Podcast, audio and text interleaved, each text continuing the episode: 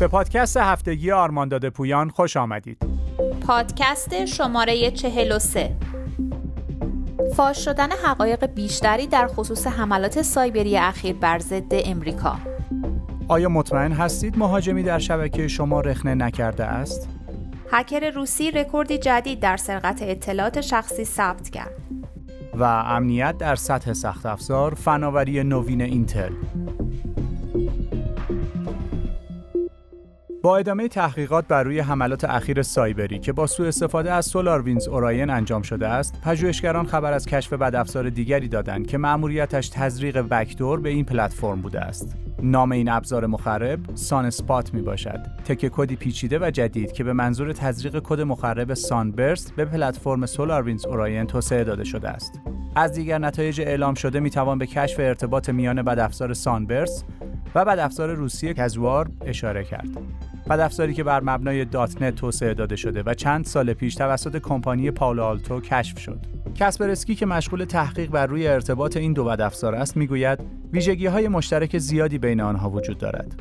این شرکت امنیتی معتقد است افراد توسعه دهنده این دو بدافزار یکی هستند و از Kazuar برای ساخت Sunburst الهام گرفتند. از سوی دیگر سازمان ملی امنیت امریکا CISA دسترسی اولیه مهاجمان در برخی موارد را حاصل اجرای عملیات مختلفی مانند حدس گذرواژه، password spraying و دستیابی به برخی از حسابهای کاربری و گذرواژه های دارای دسترسی مدیریتی اعلام کرد. گذرواژه هایی که به درستی امن نشده بودند و از طریق سرویس های دسترسی از راه دور به دست مهاجمان افتادهاند. پیچیدگی و گستردگی بی سابقه حملات سایبری اخیر منجر به طولانی شدن روند تحقیقات در این خصوص شده است. شما می توانید با آوای آرمان و امنیت هر هفته از آخرین نتایج منتشر شده مطلع شوید. امروزه سازمانی نیست که راهکارهای امنیتی را پیاده سازی نکرده باشد. حال به هر شکل و در هر ابعادی. اما شاید کمتر سازمانی بتواند پاسخی قاطعانه به این پرسش بدهد که تا چه حد از عدم وجود یک عامل بیرونی در شبکه خود اطمینان دارد. اگر حمله پیشرفته از دید تجهیزات امنیتی پنهان مانده و با موفقیت انجام شده باشد به احتمال زیاد مهاجم همچنان در شبکه شما حضور دارد و اکنون به عنوان یک عضو شبکه داخلی شما به فعالیت خود ادامه می‌دهد و تمامی راهکارهای امنیتی که بر سر راه ترافیک ورودی وجود دارند تقریبا دیگر نقشی در مسدودسازی فعالیتش ندارند. Threat Hunting فرایندی است که به صورت مداوم در شبکه به جستجو، تشخیص و ایزوله سازی تهدیدات پیشرفته می‌پردازد که سرویس های امنیتی موجود را دور زدند و در شبکه وجود دارند. سرویس Threat Hunting اگرچه در اصل مقوله‌ای است که باید به صورت دائم در جریان باشد، اما بسته به هدف تعریف شده می‌تواند به صورت مستقل و یکباره نیز انجام شود. اگرچه این سرویس در هر دو شکل مقطعی و مستمر توسط شرکت آرمانداد پویان قابل ارائه است. Threat هانتینگ که در واقع نوعی تحلیل داده ها و اطلاعات از نگاه امنیتی می باشد نیازمند شناخت کامل محیط عملیاتی حوزه مورد نظر و کسب و کار مشتری دارد.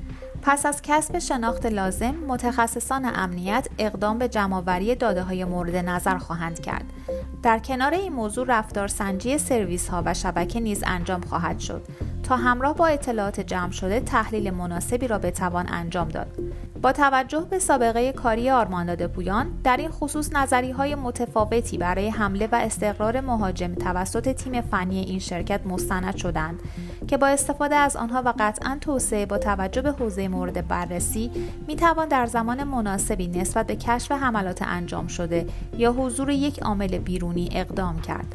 برای کسب اطلاعات بیشتر می توانید به وبسایت آرمانداد پویان بخش خدمات سر بزنید.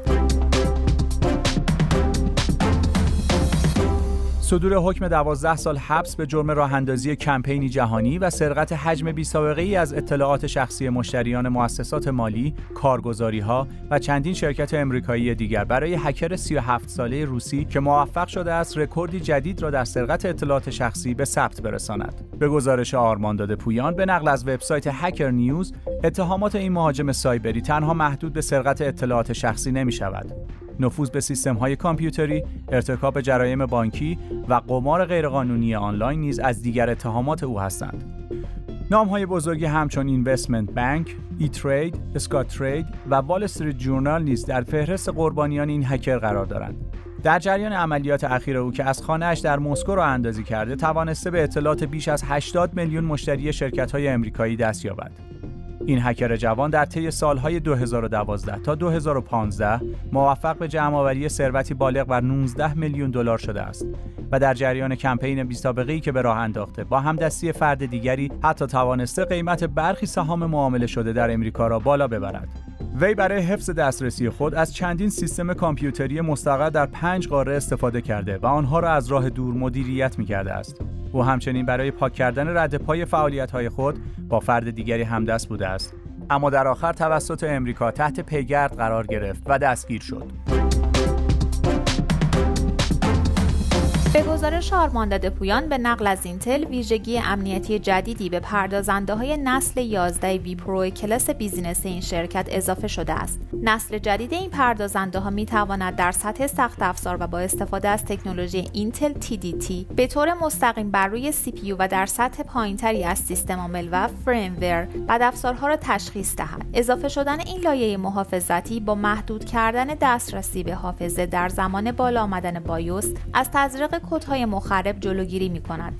اما این تنها فایده اضافه شدن این تکنولوژی به نسل جدید پردازنده های اینتل نیست.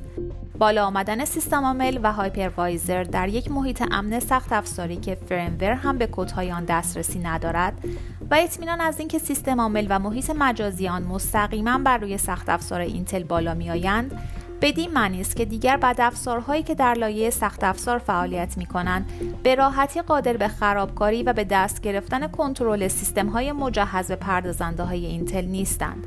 در این پروژه اینتل و Cybereason قصد دارند تا با اضافه کردن امکان تشخیص بدافزار در سطح سخت افزار امنیت چند لایه را در برابر تهدید بدافزارها فراهم آورند زیرا تا پیش از این بیشتر راهکارهای امنیتی بر روی محافظت در سطح نرم افزار متمرکز بودند به خاطر داشته باشید بدافزارها در سال 2020 در صدر جدول تهدیدات سایبری قرار گرفتند پس استفاده از راهکارهای امنیتی برای محافظت از خطر آنها امری ضروری است برای آگاهی بیشتر در رابطه با تکنولوژی جدید اینتل می توانید به بخش اخبار امنیتی آرمانداد پویان مراجعه کنید.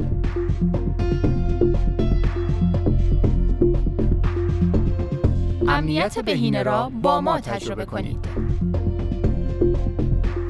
آرمانداد پویان.